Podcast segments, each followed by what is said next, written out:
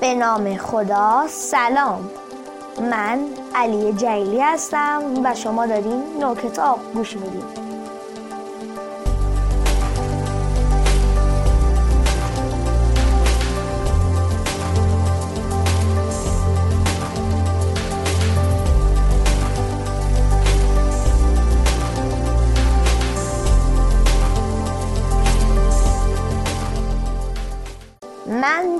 کتاب کتاب ها رو می‌خونم و بعد قسمت های جالبش رو برای شما تعریف می‌کنم که اگر شما همون کتاب رو دوست داشتین و پسندیدین بخرید و بخونید و ازش لذت ببرید.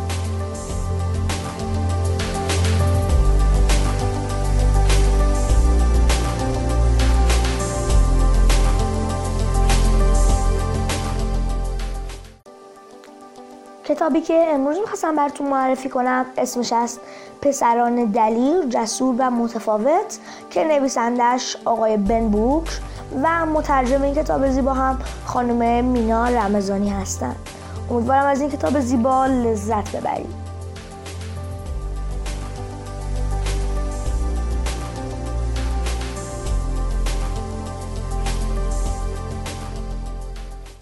بیل گیتس تاجری چهل سال پیش گفت دلیلی ندارد هر کسی یک کامپیوتر در منزل داشته باشد.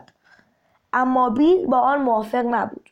او معتقد بود روزی در تمام خانه ها کامپیوتر وجود خواهد داشت. به نظر او امروز را توصیف می‌کرد. با این تفاوت که در آن زمان کامپیوترها به بزرگی اجاق گاز بودند و جذابیتی هم نداشتند و آنقدر گران بودند که فقط شرکت های بزرگ می توانستند خریداریشان کنند. در این بین خوشبختانه مدرسه ای که بیل در آن تحصیل می کرد برای اینکه دانش آموزان هفته چند ساعت از کامپیوتر استفاده کنند با شرکتی قرار داد بست که کامپیوتر داشت.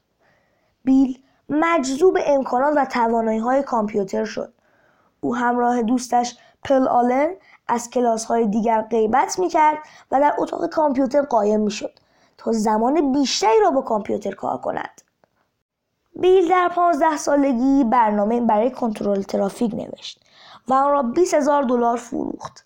پس از پایان مدرسهش پدرش او را راضی کرد که در دانشگاه حقوق درس بخواند و بیل برخلاف میلش پذیرفت.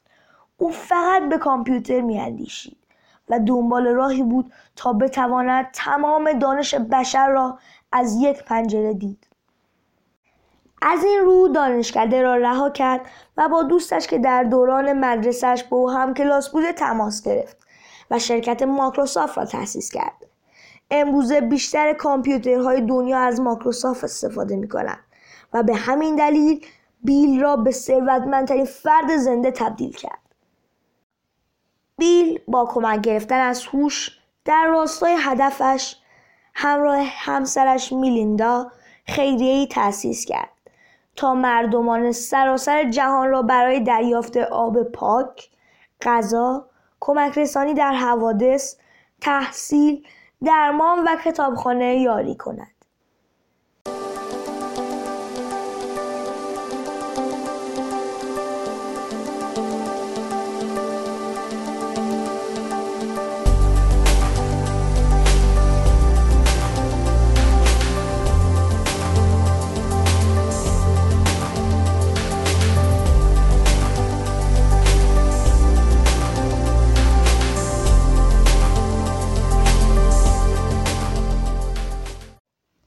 پسران مدرسه ایسکا در تابستانهای طولانی و گرم انگلستان مدرسه بود که پسرانش مجبور به پوشیدن شلوار بلند بودند.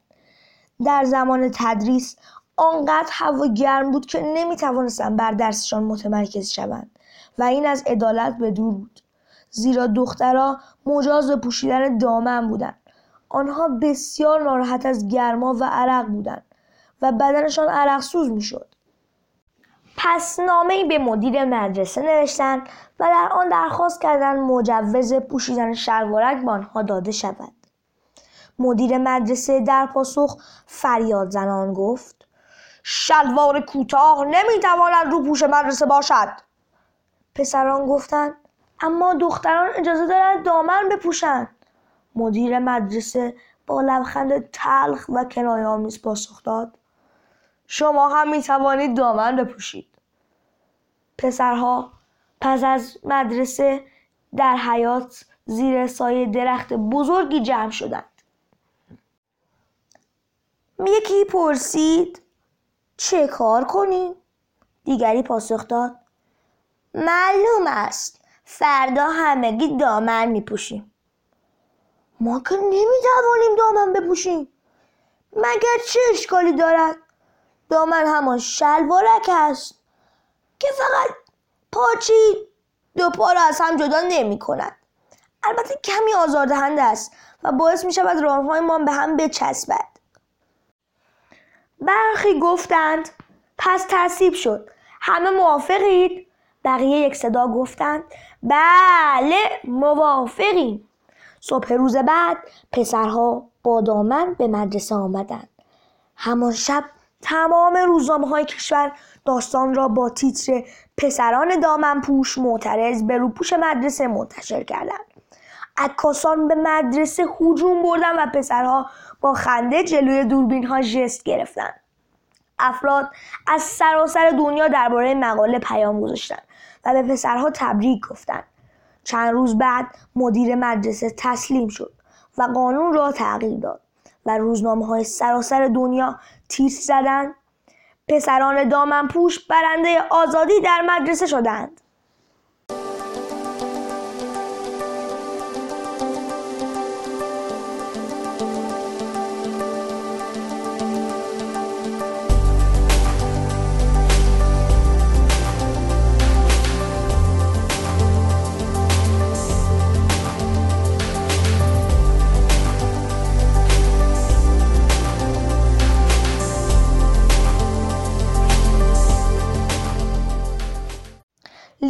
مسی لیونل مسی 11 ساله بود که متوجه شد کمبود هورمون رشد دارد و بدین معنی است که بدنش با سرعت طبیعی رشد نمی کند.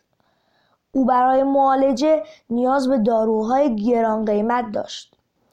در حالی که پدرش در کارخانه کار می‌کرد و مادرش پیش خدمت بود و بزاعت خرید این دارو را نداشتند. استعداد لیونل در فوتبال از همان سنین مشخص بود. تا جایی که یک تیم در آرژانتین مایل بود با او قرارداد امضا کند.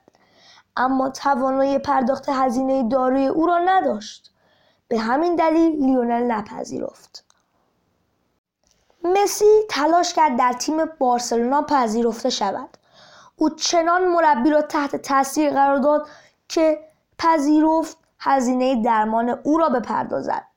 مربی به قدری در تنظیم قرارداد عجله داشت که آن را روی اولین کاغذی که پیدا کرد نوشت. یعنی دستمال سفره رستورانی که در آن غذا میخوردند. خیلی زود نام مسی به عنوان یکی از بهترین ستاره های فوتبال سر زبان ها افتاد. او سال 2012 رکورد زدن بیشترین گل در یک سال را شکست. رکورد قبلی 85 گل در سال بود که برای چهل سال ثابت مانده بود. رکوردی که مسی از خود به جا گذاشت 91 گل در سال بود. لیونل دعوت لیگ برتر انگلستان همینطور پیشنهاد مالی بهتر تیم روسیه را نپذیرفت. او همچنان به بارسلونا وفادار ماند. تیمی که زمان نیاز در کودکی به او کمک کرده بود. لیونل احساس نیاز را می شناسد و به همین دلیل کمپینی برای حقوق کودکان تشکیل داد. خیریه شخصی دایر و به بیمارستان ها کمک های نقدی کرد تا بتوانند به جوانان نیازمند کمک کنند. امیدوارم از این قسمت هم لذت برده باشین.